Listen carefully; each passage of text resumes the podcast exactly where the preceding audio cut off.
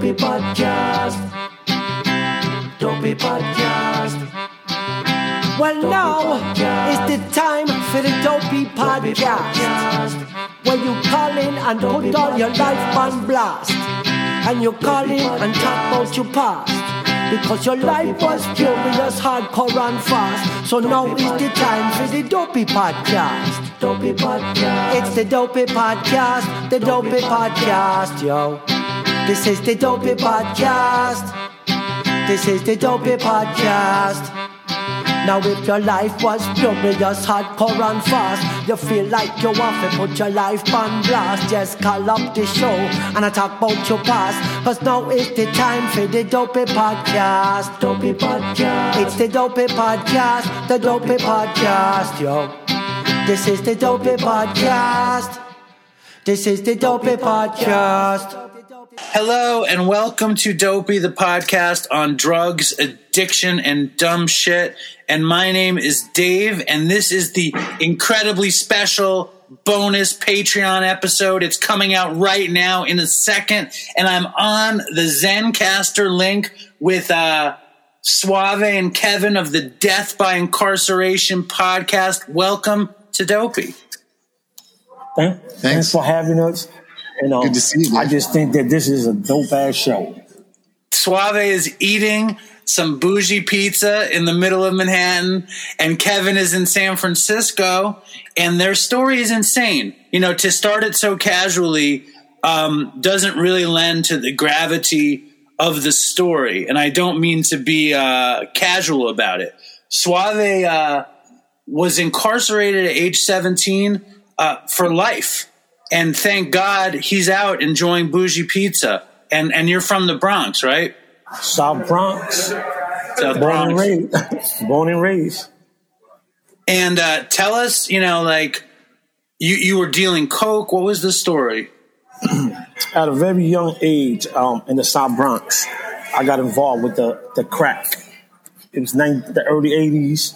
I was a young boy. So I seen big drug dealers in my neighborhood. And I was like, I want to follow that dream. And I know I couldn't do it in New York because there was too too many big drug dealers. So I moved to Philadelphia, mm. and I figured that the open market for drugs in Philadelphia was wide open. It was in the streets, corners. I said, "This is it." Was I- it based? Was it based on the New York Connect? Did you bring the weight from New York, or did you have oh, connects in oh, Philly? Yes, I did. No, no, no, no. I went to. I moved to Philly because my mom, she was involved with um selling Section Eight apartments, and she was running from the feds. She was running from the feds, so she moved to Philly. She thought that Philly was a decent world. She moved to Philly, and I ended up in Philadelphia with her. And I was like, shit, I can make some money here. So I used to get on the Amtrak in Philadelphia come to New York and cop these two dollar bags. Back in the days, they used to sell these two dollar heroin bags. I used to get like hundreds of bundles in in New York and take them back to Philadelphia and sell them for twenty dollars a, piece. I think that was the first time I ever heard hundreds and bundles rhyme. How did you pull that off? but but that's what I did, and um, of course, when you do that in Philadelphia, jealousy started coming involved. That's when the gunplay come in, and you had to, you know, let them know I'm from New York, so you're not gonna take my shit, and um, so I end up catching the case. I end up catching the case, and they offered me five years if I would tell I'm one of the big drug dealers from Philadelphia, which happened to be my father-in-law at the time. And I was like, nope, I'm sticking to the code of the street. So they say, okay, that's fine. Or one of the corrupt prosecutors in Philadelphia said, that's cool. You don't want to talk? That's cool. I just didn't know that he had something else planned, which was a life sentence. So I go to court, a day and a half trial, and they tell me you you got life. I still didn't understand what life meant. I didn't. Let me ask you this, because this is a maybe a stupid question, and I want to get to Kevin too, because Kevin is a, a total heroin addict in recovery, and, and the two of them are doing this amazing podcast called Death by Incarceration. But but uh, we're gonna. I mean, I never do three two people at a time, so forgive me if I'm not deft at going back and forth between you. So forgive me in advance. But Suave, as somebody, you know, I grew up uh, middle class Jewish kid from Chelsea in Manhattan, and like I don't know that I could observe the code of the streets. So my question is this: If you had known it was code of the streets or life, would you have been able to observe the code of the streets? At that time, yes, Okay, because I because I lived it. You know, I was my mother and my sisters live in the west part in Philadelphia, which was the Badlands, and I always thought if I tell on somebody, it was gonna be their they life. Period. It was just that cold blooded in the streets at that time.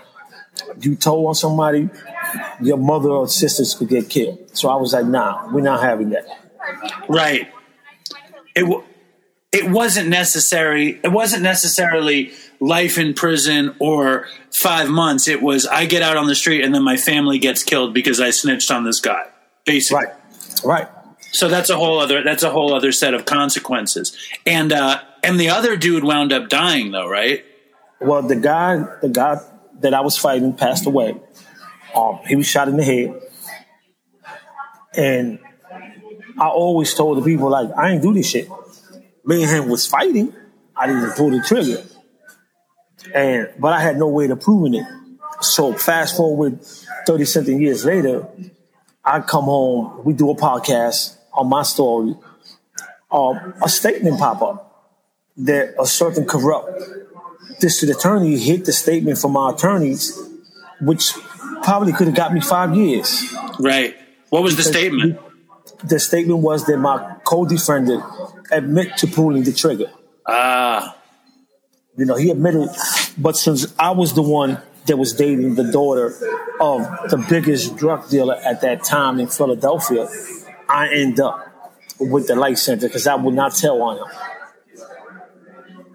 and how long had you been uh running in the streets of Philly like moving moving uh coke and heroin before you got busted?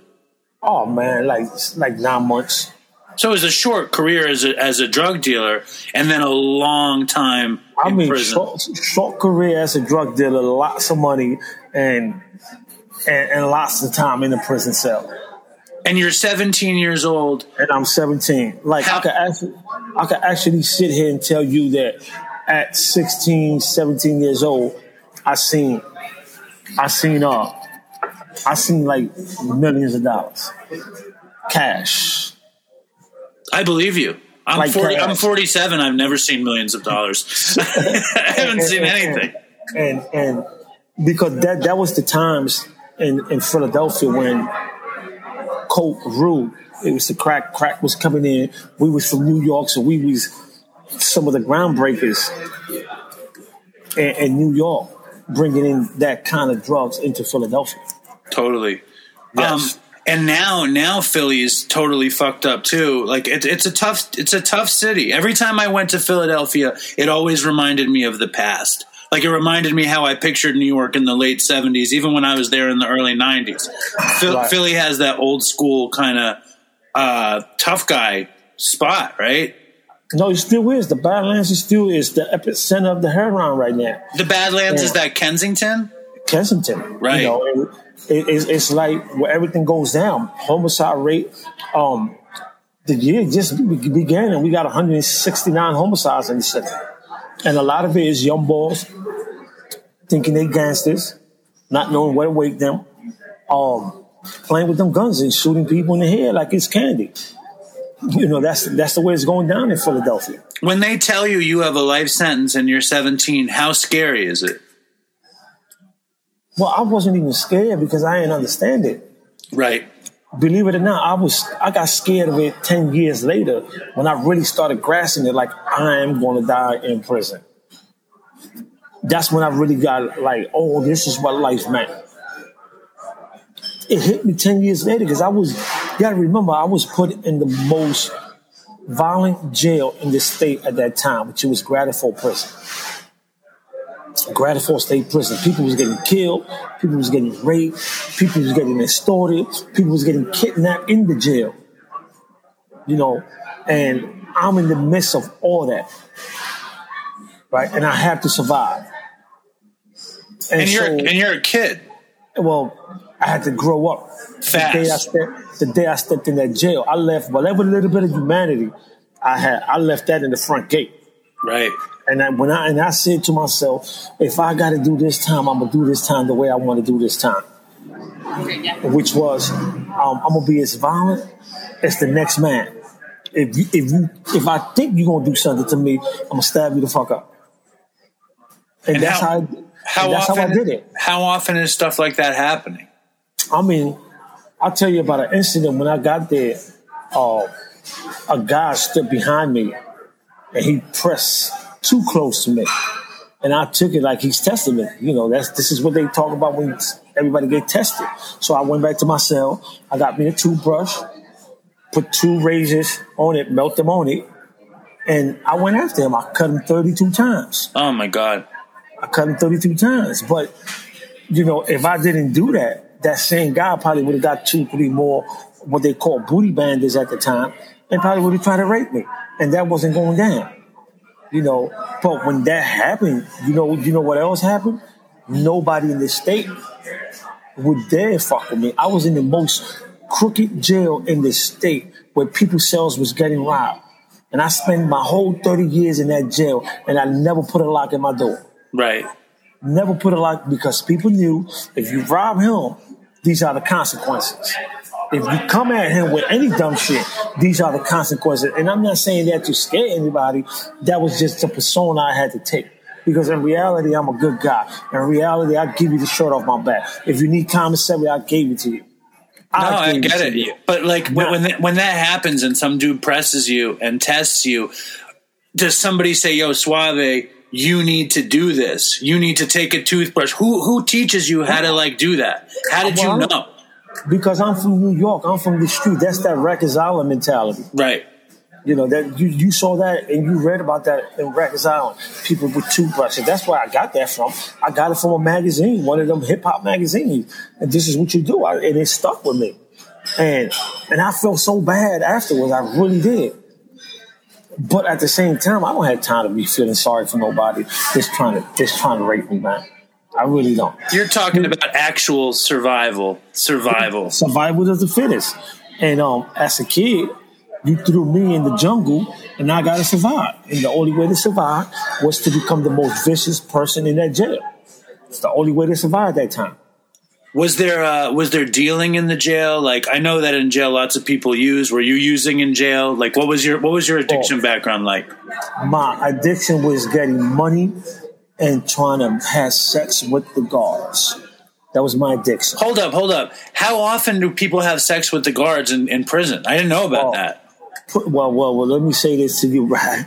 Um, I, I used to have my mother bring me drugs to the jail so I could deal them and have money. And I used to go to visit every week and bring my mother two, three thousand dollars, get another package, and everybody in the jail knew I was dealing. You know, it was like being out on the block. What were you dealing in the jail? I was dealing heroin Okay. because heroin seems to knock a motherfucker out in the jail and get you hooked. So that means if I'm the only one dealing it, you're gonna keep coming to me with the money. And I had a steady clientele of lifers that was just hooked on drugs. And how how did you, how do you seduce the guards? Break that down. Well, you know, if you if you if you in a jail and you're as handsome as Suave, Of course. uh, and, and, and, and, and see the guards know what you're doing. They watch, they observe. You know, I have guards that came to me a couple of times. I need a loan. I need a couple of dollars. Right? That right there means it's a way in for me to corrupt you. Okay, here, I'm gonna give you a thousand dollar loan. Right? You don't even have to pay me back. But can you bring me a package in? You know, because if you bring me a package in, guess what happens? now you know I can sell it and keep giving you some money because I know this correctional job don't pay much. So you know you can have your hustle on the side, and your hustle is bringing me a package of drugs. One So- thing I, I saw your TED talk, uh, which was very emotional and brilliant. Um, and, and you talked about how when you got into the jail, your mother would write you letters, and you couldn't read the letters. No, So, so how like how what was that like? I mean it was it was hard because I have an image in the jail. She got this tough guy. He would stab you up. he sell you drugs. He's fucking the guards. Fucking. but he but he can't read.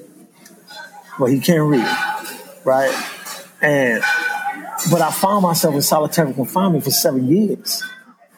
And I used to have my next door neighbor, yo, I'm gonna give you a box of cupcake. Because I always went to commissary. You know, I'm gonna give you a box of cupcake, I'm gonna give you this. And but then I got tired. I was like, damn man, I felt like he was hustling me. Like he would never read them for free. It was always get me this, get me that.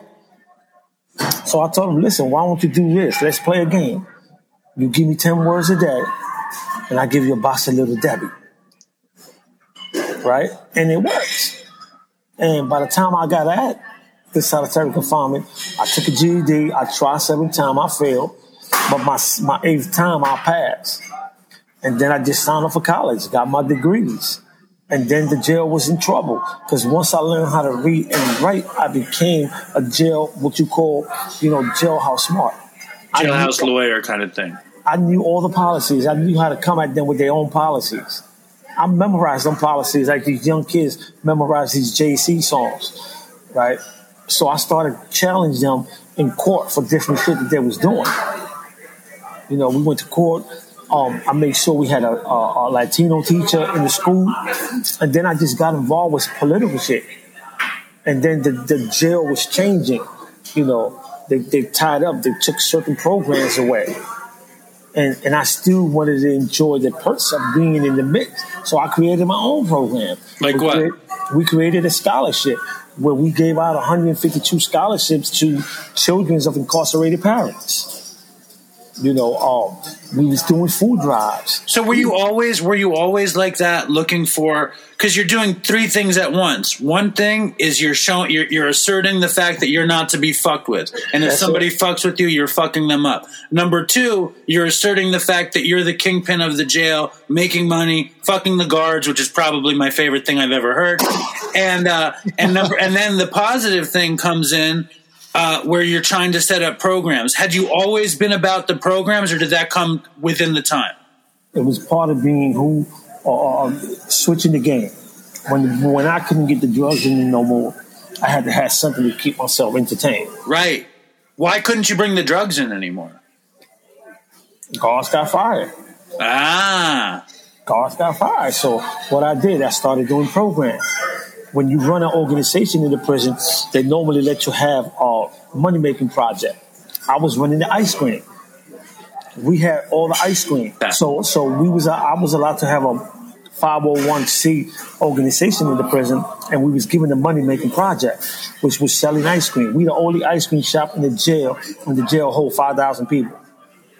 We the only one that sell ice cream. so you were fortunate that the guard switched up and that you could switch up. Like like you learned to adapt, but you adapting put you on a positive path. Yes. So that's pretty amazing. I, I interviewed uh, Freeway Ricky Ross, and he had a, a similar story where, where he went in illiterate, learned how to read, lear- read the law books to the point where he, he retried his case as his own attorney and got out. But he wasn't about positive change in programs. He was about how he could become a better hustler. You know what I mean? Like that was always his uh, thing. You know what I mean? Like, but whatever. That's I'm not. You know, it's just an interesting story. I mean, listen, I still got the hustling in my blood. Everything I do today is a hustle. Everything.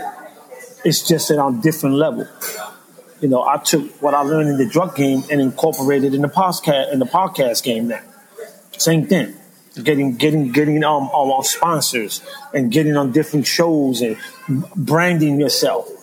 What I it seems to me, though, what it seems to me is you're on a, a like a real positive tear, and like, and the hustle hasn't necessarily become about money the way selling heroin or crack is about money. It, it's like about making things better for people, which is pretty I mean- tremendous. when you look at it, man, you know, to to understand what I'm doing, you got to understand where I come from. Right. I- you know, I experienced a fucked up experience. I went through incarceration at a time where jails was jails. You know, mans went to jail. And if you was a chump, you wasn't going to survive. You know, I experienced that. I experienced, you know, had to become a man in the prison like overnight. Period. How did how did it get to the point where uh, you didn't have to do the life? um 2012. What what happened for you though? Like like because if you because you're looking in the mirror every day thinking I'm 17 in the jail, uh, I, I'm gonna die in the The jail. glass order, right? All right. You just gotta go through out on her tip. All right. Yeah. I don't get. I- You know, you, you, when you're 17 and you're like, I'm gonna, and then, then you're 27 and you're like, I'm gonna die here, and the hustle changes, and maybe you don't get to fuck the guards anymore, which I find to be very sad. That's Um, wrong. No, you're wrong, but you're wrong. Set me straight. You're wrong, man. Listen, that kind me- of stuff. That kind of stuff still happens. Right? Though it tracks God.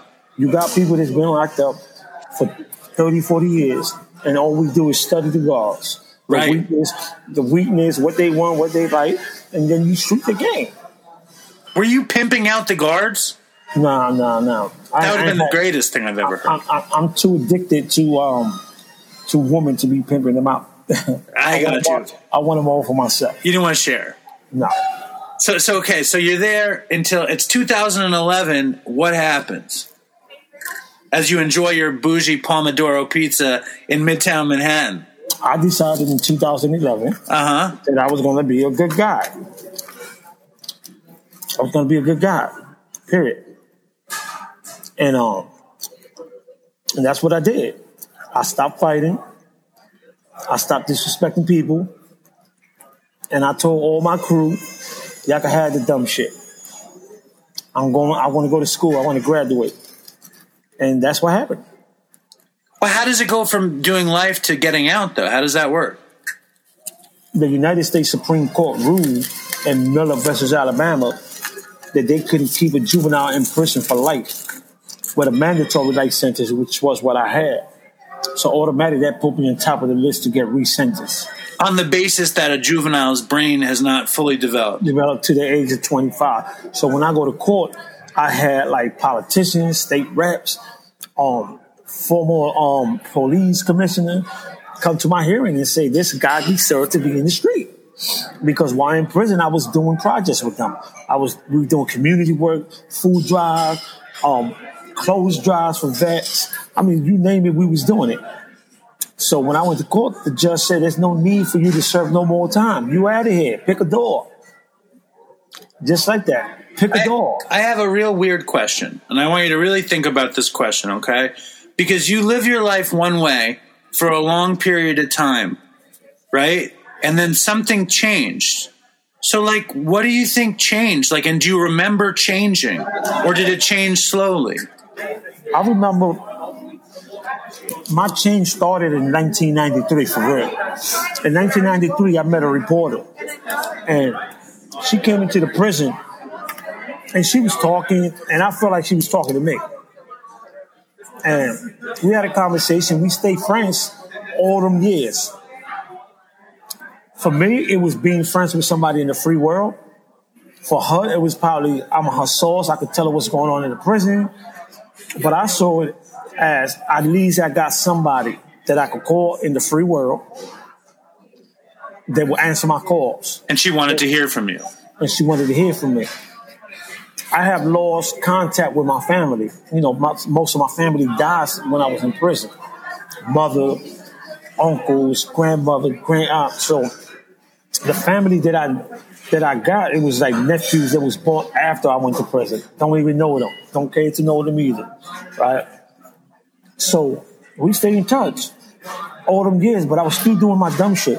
Still doing my dumb shit. I was still doing like I gotta hustle, you know, because to me, hustling was my survival. Then I got real good with art. So I started my art business. Where I used to show greeting cards to guys in the prison. And I was like, shit. Then I said, you know what? I'm tired of fighting. I'm tired of going in the cells, fighting with guards. I'm tired of this shit. I'm getting, first of all, I'm getting too old, right? Um, and I don't, I don't need to be walking around with a black eye in the jail. And I just stopped. I told my crew, listen, man, I'm not doing it. And I became a political activist in the jail. It's amazing, but it's like that change, it doesn't happen overnight, right? It happens like you're doing straight shit, you're doing art shit, you have this connection with the reporter, you feel yourself getting older. It's probably a lot like getting clean. Like it doesn't happen No, at once. Listen, I ran the NA and AA group in the prison for about 15 to 20 years. Because I always considered myself, even though I wasn't a drinker, I am today. I'm, I'm drinking wine, right? Um, I always thought that it was the same concept. You know, I, I, I was addicted to material things. I was addicted. I'm a very addicted person in life, period. That's why I don't do certain things. This is why I don't do or eat certain things because I'm addicted. I don't know how to eat one. I don't know how to take one drink. Right? Like I'm getting the taste for this wine. It tastes real good. I'm sorry, Kevin. I'm on. and, and, and, but you know, I told myself, you know what? I want to be a better person. If I'm a die in prison, I want somebody to say he was a pretty good guy. Aside from being an asshole, aside from really from trying to fight everybody, he was a pretty good guy.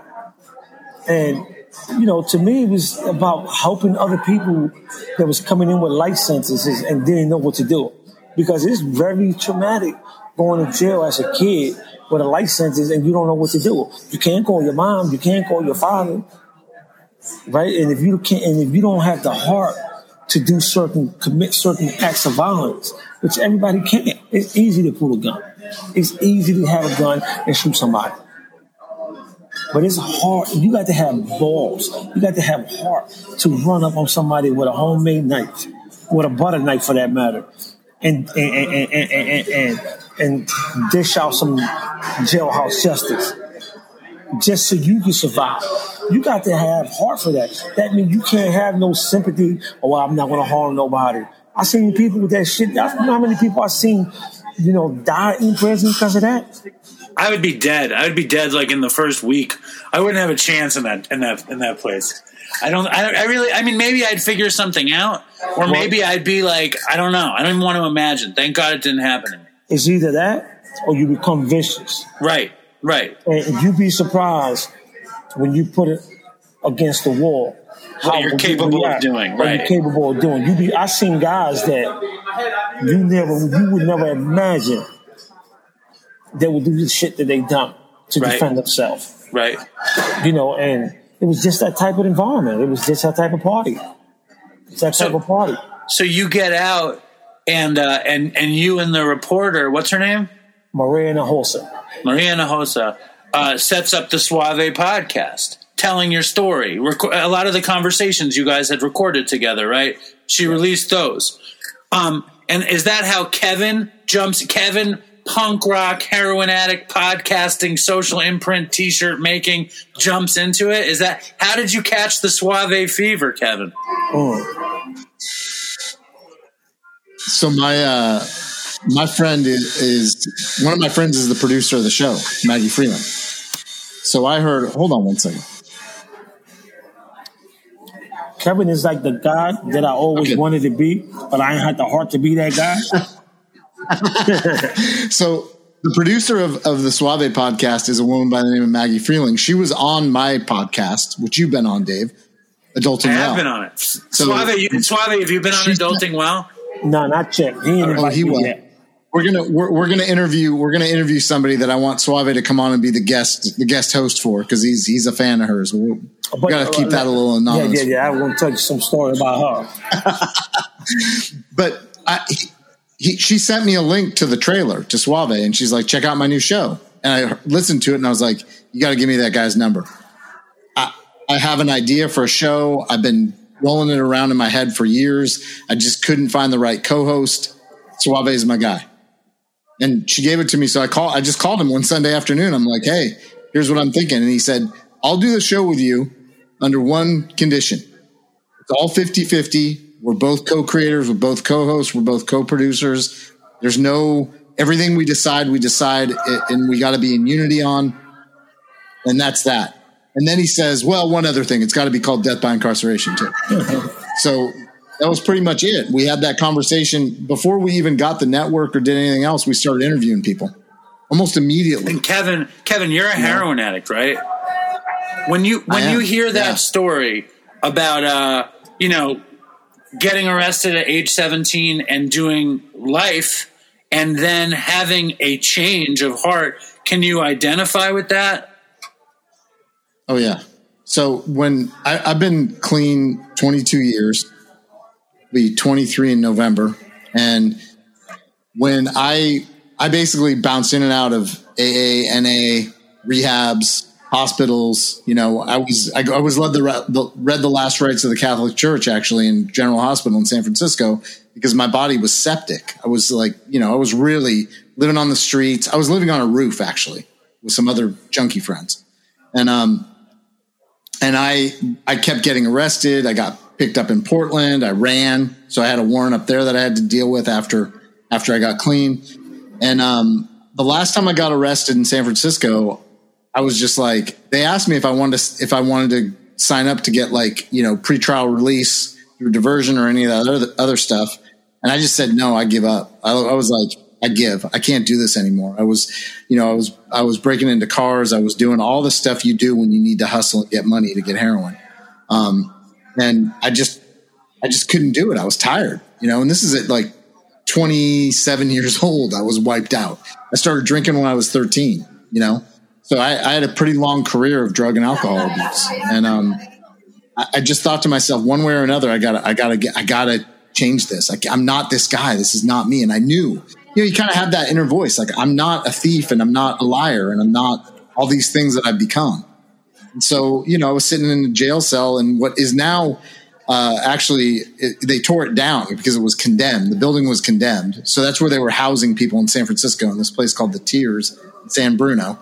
I had a, a, a hole in, in the window in my cell, so the fog would come in. I'm kicking heroin, two, like one to two Cold grams a day.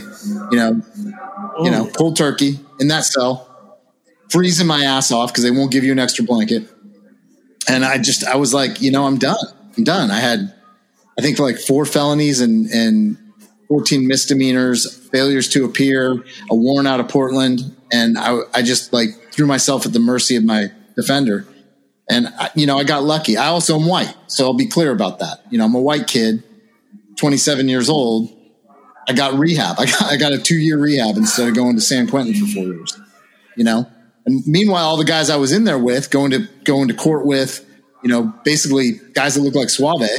You know, I doubt. getting, I doubt they were as handsome as Suave. Come, come on now. Not not as not as handsome. were they fucking the but- guards in the prison or no? Well, this was in county jail, so I don't know Listen, what was that going on. type, listen here, I was- that type of shit go on every day, Derek, in the prison. Every day. Dude, how come it's not in any of the? Listen, I'm a TV, I'm a, I'm a TV whore, and I watch a lot of stuff. No one's fucking the guards in the shows. We need to write a show, like some kind of show about just having sex with prison guards. Show. I think that's a thing. I think that would be a big thing, Suave. Do you know how many guards have babies by prisoners? I don't. I don't know anything It's- about it. It's a bunch of them. It's, it's out there. It's a bunch of them. Suave, hold your mic up a little closer. Let me ask mouth. you this, Just a Kevin. um, you're in the jail kicking. You've probably kicked dope a million times at that point. You just knew. I mean, like, because I think that the, the the the commonality between you two is at some point you make a change and you decide to double down on the change. Right? You both came from one place and wound up going to someplace else that involved bringing other people with you and, and trying to spread goodness instead of take. Right? Yeah, and I think Suave hit it. Like when when I was using, it was almost like this persona would take over. It was like a different personality would take over, and I was like, I didn't care about my family, I didn't care about my friends, I didn't care about anyone. All I cared about was getting more dope. That was it, and then basically protecting myself in any way I could. Because living on the street, whether you're in San Francisco, you know, Portland, anywhere is not fun. You know, you're exposed to the elements. There's predators out there. I, I had I had money and dope stolen from me. I had you know guns held to my head by dealers who I owed money to. You know, crazy shit happens when you're living that lifestyle. And I, you know, I was raised in a. My dad was a. He worked really hard. You know, and but I come from a long line of alcoholics, and uh, you know, and I had to learn more about being an adult and being a man in the last 22 years than I did in, in the first, you know, 27. So, you know, it's been a lot of work. It's not, it's not like something that happened overnight, but I did make that decision just like Suave did. It was like, I don't want to be this guy anymore. I don't want to be stealing from my friends, from my family. I don't want to be stealing. Well, at that point, everybody had kind of disowned me, but I don't want to be stealing from uh, you know Home Depot and then returning the shit an hour later and possibly getting caught. You know what I mean? How how just- it's instrumental was being locked up in, in finding a bottom? Do you think you could have had a bottom without being in the cell? I don't know. I honestly don't know. And I, you know, I will say, I used to joke about it in meetings. I was rescued by the by the San Francisco police. Listen, I Department. feel, I Just feel let the same way, you. man. I feel the same way. I'm glad you said that. I feel the same way. I feel that I was rescued for the depart- by the Department of Correction because if it wasn't for me being in prison, I probably would have been dead in '86. Yeah, agreed. So, and just to tell the story of my last arrest, I was, I, I had just gotten, we have GA in San Francisco. So if you're indigent, you can go get general assistance. I'd just gotten a GA check. I'd done a bunch of boosting. I had all this money. I had a couple of grams of dope on me, but I was so addicted to like the adrenaline dump that I got from going and boosting that I walked into the Disney store on Market Street and literally with a bag scooped an entire shelf of sweatshirts into my bag and walked out of there. And the security guard chased me down and tackled me, which wasn't hard because I weighed about 120 pounds. And uh, you know, he's he's like, I've been watching you for months, man. You get out of here too quick, and I can't grab you. I'm in the back watching the videos. He goes, Man, I'm so glad I caught you. Two female police come pick me up. One of them turns around on the way to 850 Bryant, and she said, "You're young. You you look like you could be cute if you weren't so dirty. What the fuck are you doing with your life?" You know, and that was like the wake up call. You know, I was like, "She's right," and I just that her her just the way she So the talked to me. the popo wasn't told even- you that you could be cute and you believed it. The popo, oh my god! No, Kevin was about to turn out the, the cop. Like you turn out the you turn was the trying- guards. He was like, "How you doing?" from now from now on we're we're calling it the suave. I was trying to do the suave on her, you know, and uh, but you know, I I got I I went to I went to jail and and that last time, and my lawyer was like, look. You can take this deal, which is going to land you in either Delancey Street or Walden House, which were the two long-term treatment facilities in San Francisco at the time. Those were the only two that would take me and um, or you can you're you're basically on your way to San Quentin because if we fight this, you're going to lose. You got caught with a backpack full of stolen credit cards. They got your prints off of a car that they were taken out of, and you were trying to use them. you know, like there's no way you're getting out of this. So you know, I was like, oh, I'll take rehab. I'm cool. Well, let me tell you this, Dave. Let me tell you this, right? And this is not a joke. This is serious shit, man. Um, so take it as serious, there, because I, I love when you smile, right? Um, I love the ego booster, right? But let me tell you something. There's certain women, prison guards are just regular people, like certain women that are attracted to that kind of lifestyle, right? Dudes getting money, dude thinking they're running to jail because they feel protected. They feel like if I give this guy a smile or show him a piece of ass or something, nobody's gonna mess with me. That's not fun, man. If you see some of them women that give it up so fast in the prison, it's an embarrassment. I would not even come close to them right now. Right. And, and, and that's not, it, it, it, you know, because I, I think of myself more than that today, right? But when you're in a place like that, it's like, all right, all right, close your eyes and just go for it, right? So, yeah, you know, it's, you can have a little better than the other guys, but at the end of the day, you feel so bad. Like, how can you degrade yourself to that standard? Right. right? Especially a guy like me that my name is Suave, Right. right? And I mean that. That's not a nickname. That's in my birth certificate, right? And I fought for the guards to call me Suave instead of Lewis. Like, no, call me by my middle name because it sounded hip, you know.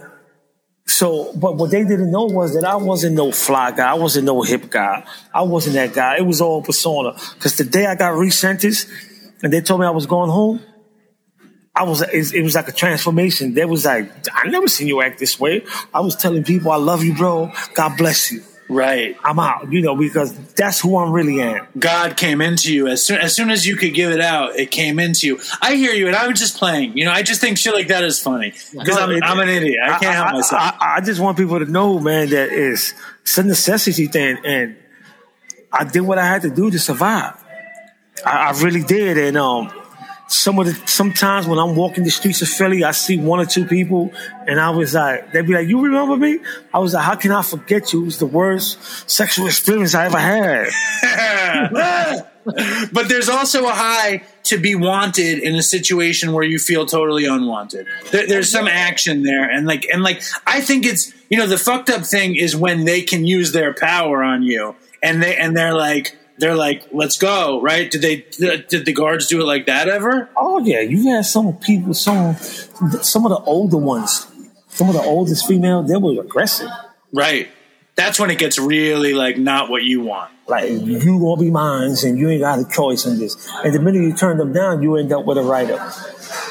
They make And that's right. They make, they make up some shit, so it's almost like, man, I might as well have some fun while, I'm, while I can. Absolutely. And, and, and yeah, I seen them situations all the time, all the time. Like it's just situations that what, what a lot of people don't understand is that prison walls are not there just to keep us in. They're also there to keep the public from knowing what's going on.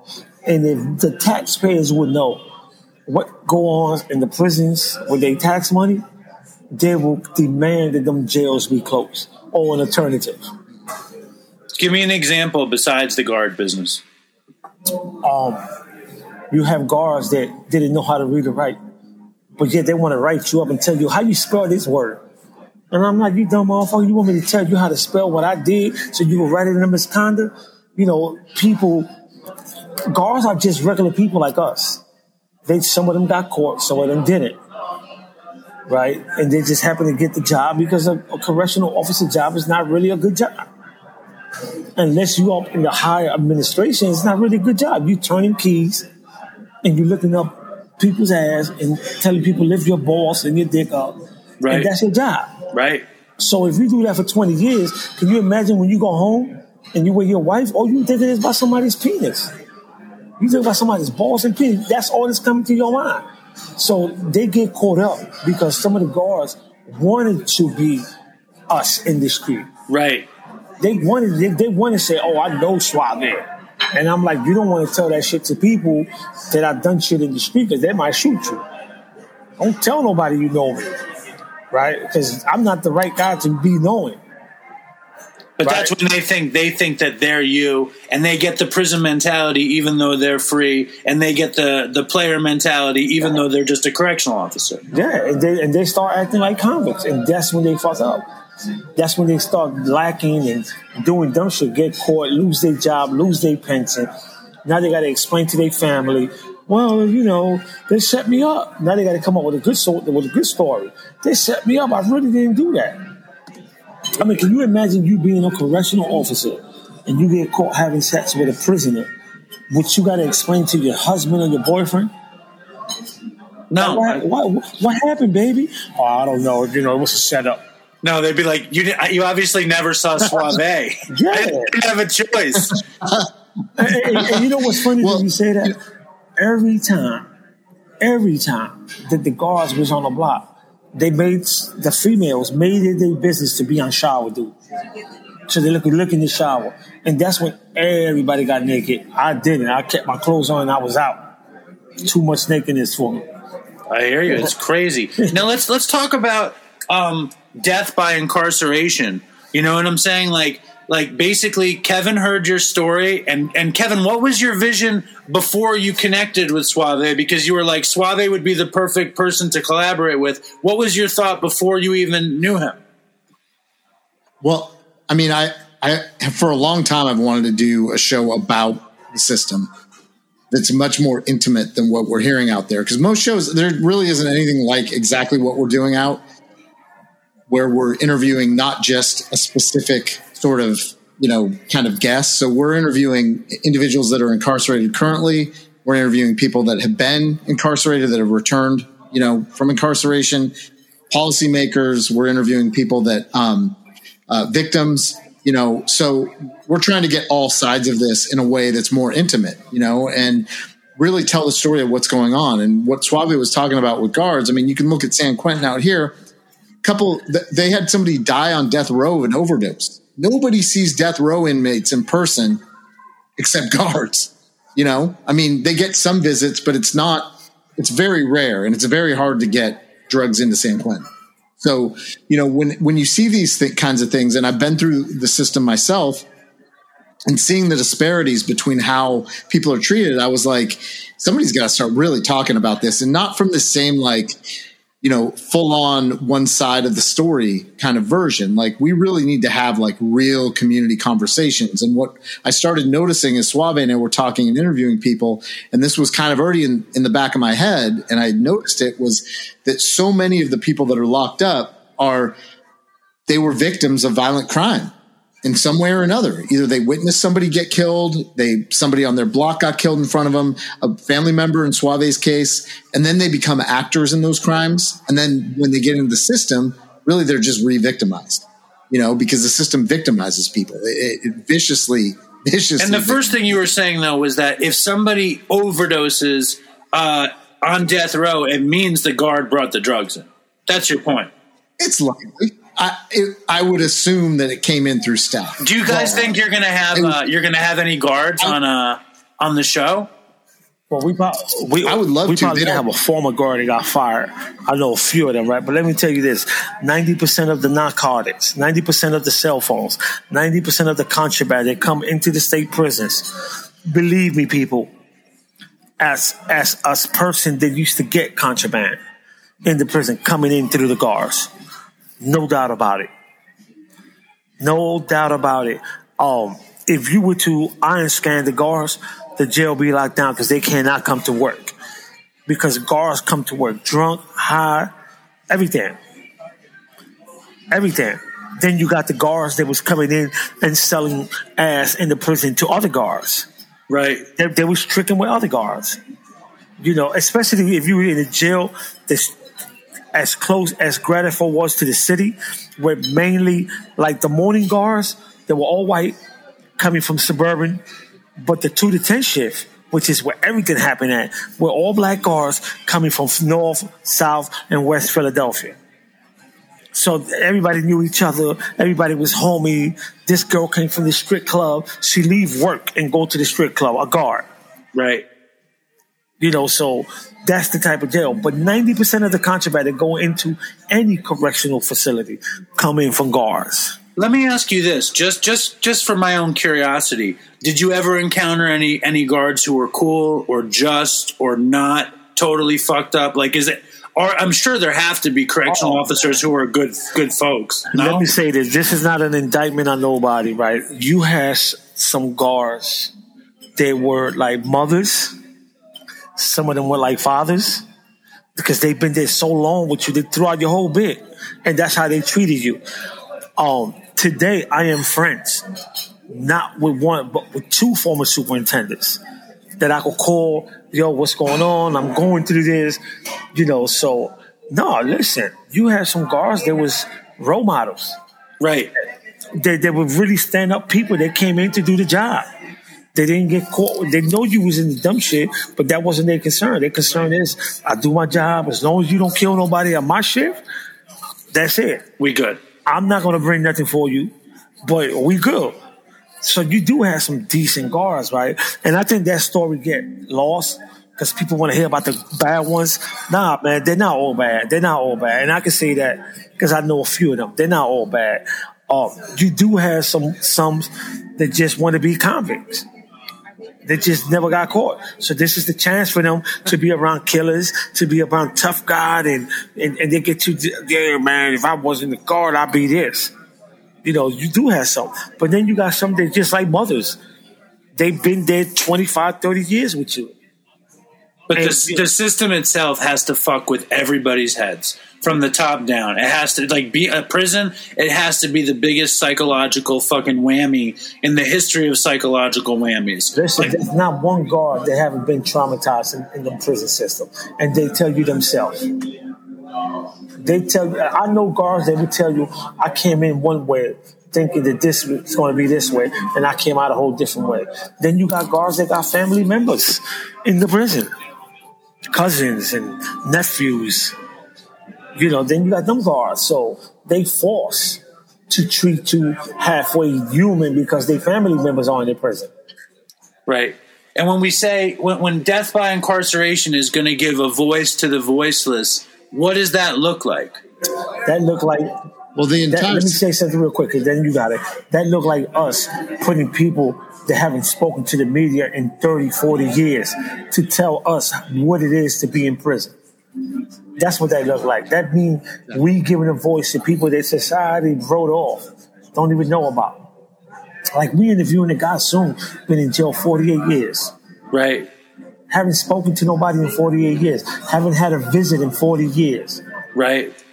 You know, so those are the type of people that I think society needs to hear. Like, what do we do with a guy that's been in jail 48 years? What threat can he be to somebody? He's probably 67, 70 years old now. What threat can he be to, anyone? What do it serve? Do it serve? Is that justice keeping somebody in jail for 50 years? Come on, man. We supposed to be America, a Christian country where everybody, God, God bless America, God bless you. Get the fuck out of here. You got people in prison that's been in jail 67 years. I was in prison with the oldest juvenile lifer in the country. 67 years. He went to jail in 1952 Oh my God. before my father would spit out somebody's balls. He was in jail in 1952 when Eisenhower was the president. He just he just got out. Right. So you mean to tell me that's justice? Come on, America! I don't believe in that shit. We should replace that statue with the uh, with the with the justice scales and put my homie Kevin there with two microphones like this. Because this this is what this shit is about, man. I'm dead serious. Yeah. So, and what Suave is saying is that essentially the whole point of the system is to separate, dehumanize, and silence, right? So the way that we're doing it is we're basically setting up, we're, we're, we're sort of jumping in and ambushing visits. Like we have family members turning the phone over to us, the video over to us. And we're talking to people that are locked up and basically just letting them tell their stories. They're, they're not doing anything wrong. There's nothing wrong with what they're doing. They're not saying anything about specific people in there. They're telling their stories, their personal stories, and we're we're documenting it. so that so that the audience can know what reality is Yeah. and like and when everybody talks about prison reform like that seems to be like a buzz kind of thing prison reform like how did we reform the prisons how did the prisons get reformed like how can it happen They don't. They get torn down to the studs and, and then they're privatized right? they're- aren't they all privatized now Some of them are. Some of them No, are. some of them are. Yeah, mostly feds. But the the thing about the prison system is it needs to be torn down to the studs and rebuilt. We need we need to really look at how we treat people who need to be rehabil- rehabilitated because we're not doing that on any level. So, you know, it's like drug rehab. We're just starting to get to the point now where addicts are understood because everybody's life in one way or another is touched by addiction. I don't know a single person now in my circle that hasn't had somebody in their life that was a drug addict or has been incarcerated in some way. And I live in Marin County, I California. mean, but it's uh, Kev, it's So like just- that everywhere. I, I, I run with, you know, I know a couple of politicians that you would think, oh, they never had nobody. They would tell you, you know what? You know why I like talking to you? Because I got a nephew that's been in jail 10 years. I got a grandson. And I'm like, and why you don't put that in the public? Because I don't want my Republican friends and I don't want my friends in the main line in Philadelphia to know that I have somebody in prison shame it's shame you're talking about you know that that stigma that come with incarceration. And, and I tell them, do you love your grandson? Yeah. All right, so stand the fuck up and put that shit to the side. The same way you stand up when Donald Trump comes to your city and you want to act like you supporting him, but you really don't. Do that shit for your grandkid that need your support. right be Do that yourself for, you, you know, stop stop the bullshit because guess what? This is America, the land of incarceration, right the land. Period. And- and, the most one out of every five people knows somebody in prison or has somebody in prison. So Suave, let me ask you this though i don't mean to interrupt you and i apologize for interrupting you no Uh, apologies, Dave. No apologies. when Kevin comes at you with his dream, what made you decide to sign up with this guy? Man, listen, it wasn't a hard sell. He ain't even, I just said I'll do it for this and this and that. To me, it was. I found my other half. I found my the brother that agreed that I'm a little twisted in the head. Oh, you think I so? Oh yeah, yeah. I found somebody that think like me, somebody that want to do the same shit, and we got the same vision. It was like, let's do it, you know. And what I told him was, I don't want to wait two, three years to do a podcast. Let's do this shit now. I got on the phone. I contact everybody I know. We need you to interview you. You know, we managed to get DAs, and man, we just imagine this, people. A former juvenile lifer and a former heroin addict. We just interviewed the lieutenant governor of the state of Pennsylvania this morning. And I think that's the tip of the iceberg. I mean, I think you guys I mean- can do anything. I And mean, I, we interviewed Chesa Boudin, district attorney from San Francisco. I mean, how better can it, district attorney of Philadelphia, how better can it get for two felons? Come on, if we could do it, everybody out there with a felon could do it. I don't, I don't want no excuses. Thank you. I'd also just, I, I love to see a, a white dude in Marin and a black dude in New York by way of Philly, by way of the South Bronx, c- being brothers and coming together and being on a team. Like, it's beautiful to me. You know what I mean? I love that shit. I, am gonna tell you, man, y'all fuck with Kevin. I still got a little fight in me. I'm coming. I'm not fucking with me. What do you mean? I'm not, I'm not fucking with anybody. You Not crazy? you, man. Not you. That's my brother, man, and I mean that because I think that I think it works because when I call white people and tell them I need you on the show, they'd be like, "Nope, we a felon." But when Kevin called, they'd be like, "Oh, sure. What time? Send me the link." so I'm like, "This is it right here." They don't realize that Kevin's a felon too somehow. No. I mean, you should see their face when he was like, "I'm a 22 um year um um recovering addict." They be- You see the twist. they'd be like, "What the fuck?" I signed Like, I never should have. I never should have done this interview. I, I didn't realize he was a junkie. I thought you were the junkie. Oh, that's great. But when he, great. when he when he when Maggie introduced me to him, I was like, hell yeah, let's do this. You know, let's do this. I think timing is everything. And mm-hmm. our show is coming out at a time when we see the the the Floyd case, where we see all these cop shootings, where we are the voice that dumb people protesting want to hear. We are the show that they want to come on and say "fuck the police," you know. And we not we not sanctioning nobody. That's one thing we told the network. If you want to sanction us, if you want to uh, um, put restrictions, then we will go somewhere else. You know, because Yeah. it's not fun when you when you can't call somebody out for who they are. We want to be able to say you bullshitting. We got you on the show, but we know you bullshitting. We know you're a piece of shit. We to be able to tell our guests that and still be like, "But thank you for coming on to our show." I Right? got you. I know exactly what you mean. I know exact. I know exactly what you mean. I, I, I've talked to a lot of people. You know, a lot of drug addicts in and out of recovery. Uh, a lot of different people, and a lot of the people that have been on the show have been in prison. And I hear a lot of people getting clean in prison. You know, like that's a common story that I get to hear. How often is that reality?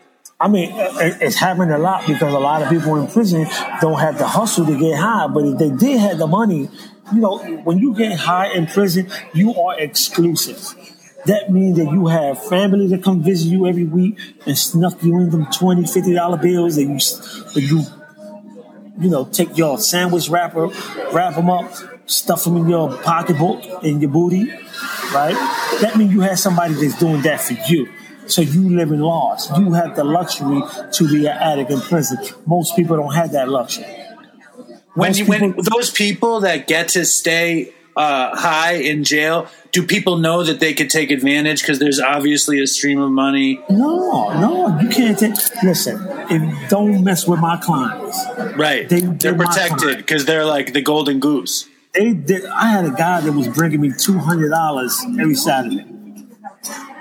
If I ain't sold nothing else, I knew that I had two hundred dollars cash. You multiply that by four or five years, so you try to keep that guy the addict. And even when he don't have it, guess what you do? You know, I'm gonna give you. I'm gonna give you half a bag, right? Because you spend a lot of money. I'm not gonna let you get sick. And you gonna take that, keep him happy. Guess what? When he go back, when he come back, he gonna come to you and you only, because you looked out for him when he was sick and his nose was running and he had the runs and the guard would take his time opening the door, so you got shit on yourself. It's like investing in him. You knew it would pay off. Yeah, yeah, yeah. So, you know, the same thing that happened in the community happen in the prison. It's just happened on a different level. Right. Same thing. Right. You you could get liquor, you could get wine, you could get whatever you think about lobsters, McDonald's. But if you got money, cash money, in the prison, you living like a king pin. Period. Well, It's- I think this has been a great, great, great uh, look into this story, and like a great. Do you think do we miss anything about death by incarceration? Do you feel like a stone has been left unturned, or was it too much fucking with the guards for me? No, but I, check this I can't man. help myself. Check this out. Go to um Death by Incarceration podcast on Apple, Spotify, Anchor, anywhere you get your podcast and listen to us. Subscribe, subscribe, and rate it because we are giving you the truth. And if you think we lying to you, and if you detect that we lying to you, we want you to call Kevin or Suave and call us out, and we will put you on the air to do so because nowhere in the atmosphere of podcast are you going to get what we bringing you, which is death by incarceration. All right. Well, we have a lot of people in the Dopey Nation who uh, have lived through incarceration, so you guys should check out Death by Incarceration wherever you get your your podcasts. I don't think anyone is going to be stepping to Kevin and Suavecito over here. I don't think that's going to happen, right? Not, not suave, suavecito's too soft, man. Nobody calls you Suavecito. No, it's too soft, man. What about Maria? No, never. She's all- listen, I, I, I, even though I've been out the game, out the street game, I, I'm, I'm still a little rough around the edges, man. I'm just trying to have fun over here, Mr. Suave. Forgive me. But but for real, thank you for having us on the show. I think that these are the type of show that people could get in. They're organic. You could just have fun and don't have to worry about I got to be all proper and I, I, I can't tell them about my experience with the guards. That was great. I mean, you serving life and you having sex with a guard. Dude, you living, you are the guy. I sometimes one of the guards said you look like Tom Cruise, and I knew it was bullshit, but I believed it. Well, the best thing is that you're sitting in this restaurant, you're eating the delicious pomodoro, you're, you're free, and you're helping people. Like That's that's the, that's that's listen. Whatever happened before today's a new day. You get to go wherever you want, and you get to do good shit for people, which is the best And part of the that, whole Dave, story. I, I'm beginning to adjust to meeting Good. great people like Kevin and great people like yourself, man. That that it's like you can't even imagine this when you're in the prison. You know, I'm gonna go out and talk to a, a host. This shit is like a dream come true for the regular person. It's like, oh, well, that happens every day, but it don't. It don't. Not for lifers. You know, and for me to be able to do this and have some fun and say, you know what, man, I just met a great dude called Dave and he runs this podcast called Dopey, which I ain't gonna brag about it in a second on my Instagram. It's almost like it's almost like a dream come true. You know, because people think that there's no great people out here. And I always tell people when they call me from the jail, man, I met so many great people, man, that it's unreal.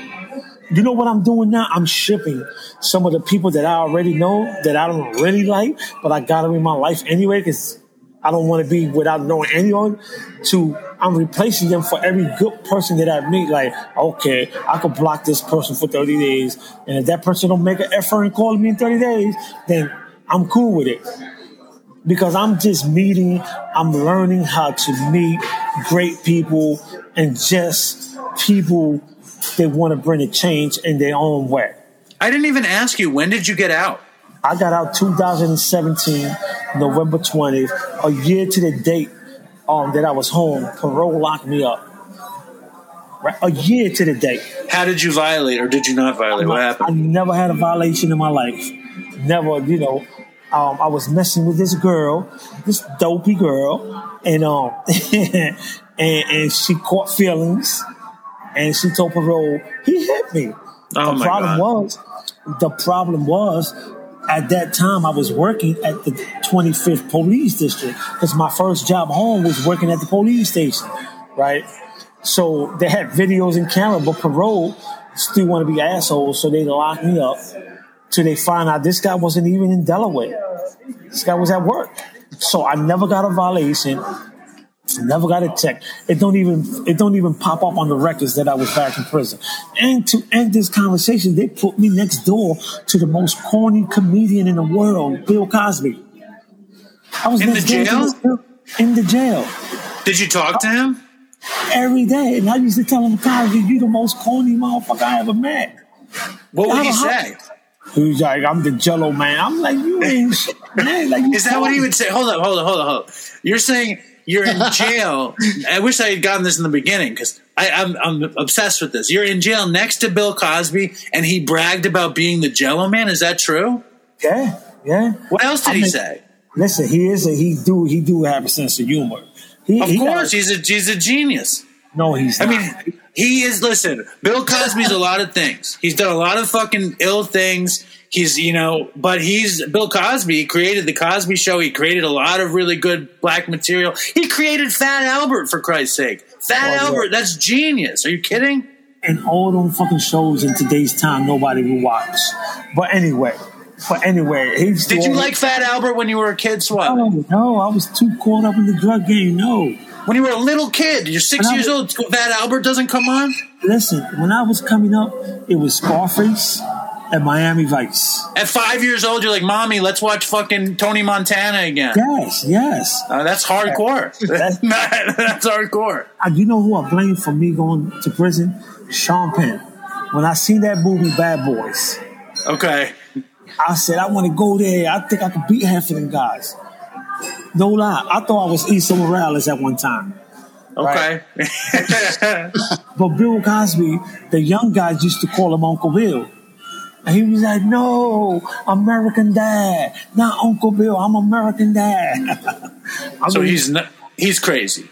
he, he- he's crazy but smart because he decided that he wasn't going to take lockup. And they put him in regular population. And people respect that. You know, I respect the shit out of that. This guy's a multi-millionaire. He in the prison with all these young guys. And nobody fucked with him? No, no, no, because he got a lifer. They wheel him around in a wheelchair. It's like his caretaker. But Bill Cosby, don't he lived like a poor man in prison? If you see his cell, it's like a guy that don't have no money, no support. He don't even have a TV Why? Because he choose to. When Why do you suppose that is? because I think he don't want people to think he's showing off and then become a target. And when he go to commissary, he buy the same thing: a case of water, garlic, and that's it. Garlic? Yeah, I used to tell him, yo, you smell like a goddamn garlic, bro. Shit coming out your pores. Did he take it for health reasons? No, that's just some shit people do in prison. If I eat garlic, it's gonna last. It's gonna make me last forever. I used to tell people, "What the fuck you want to be in prison forever? Eating garlic? You, it's bad enough. You got to do. You've been in here thirty years. You want another thirty years in here? Did he seem to have a sense of humor in prison or no? Yeah, he do got a sense of humor. He has a sense of humor, man. That's He- crazy. and, and, and he's bright. When he get to talk about why he's in prison and how he landed in prison, he catches people attention. What did he say?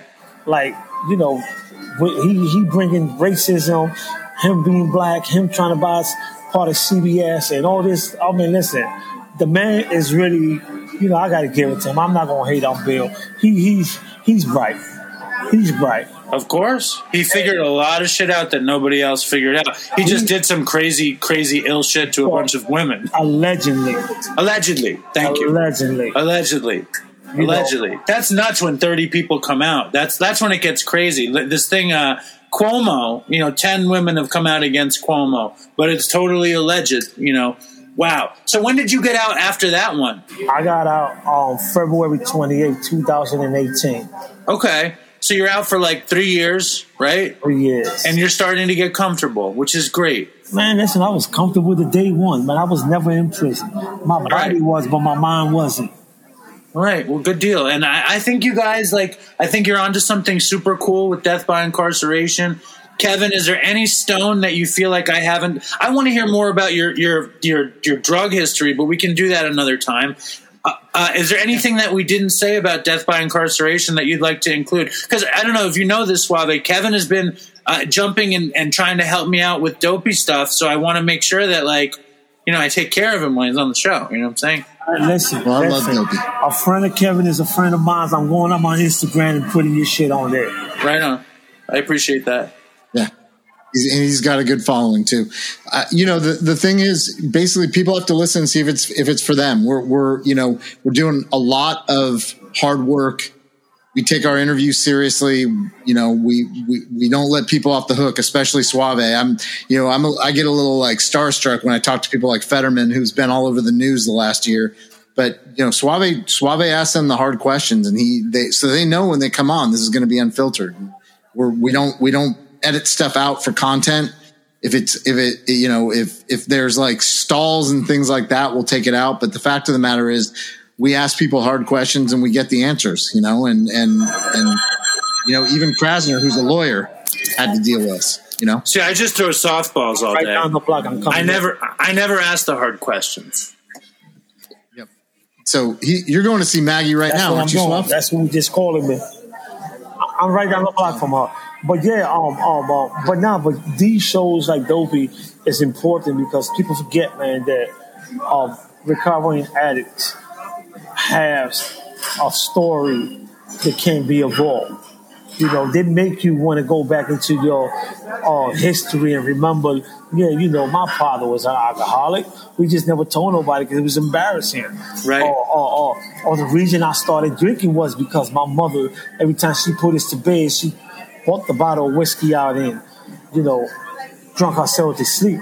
You know, so these stories, and plus recovering addicts, man, have a disease, man. It's not, it's not a sickness. And I work in that field out here. It's, it's not a sickness. It's nothing bad to say I'm a recovering addict. Period. I'm a recovering addict. Period. And I say that in, you know, with good intention. So I want people to know, man, like shows like Dopey, you come on, you could be yourself. I appreciate that. That's we want to we want to have a good time on Dopey, even though there's a lot of serious, serious, you know, stuff. Um, I want it to be fun. I want everybody to be comfortable, and I really do appreciate you guys coming through. And then we always close the show with uh with we say "Stay strong, Dopey Nation," and we say "fucking toodles" for Chris. Chris was my partner who uh who died, and um, he always needed to say toodles. So I, I want to I want to thank you guys again for coming through. I appreciate it. a lot. Anytime, anytime, anytime. Thanks, Dave. All right. So if you need anything from me, Suave, uh, hit me up. Yeah, I'm gonna hit you up. I need that sandwich. I'm I got you. I got you. No problem. All right, cool, man. Nice Yeah, to I'll meet give you a you. call when I get to the restaurant. Cool, man. Appreciate it.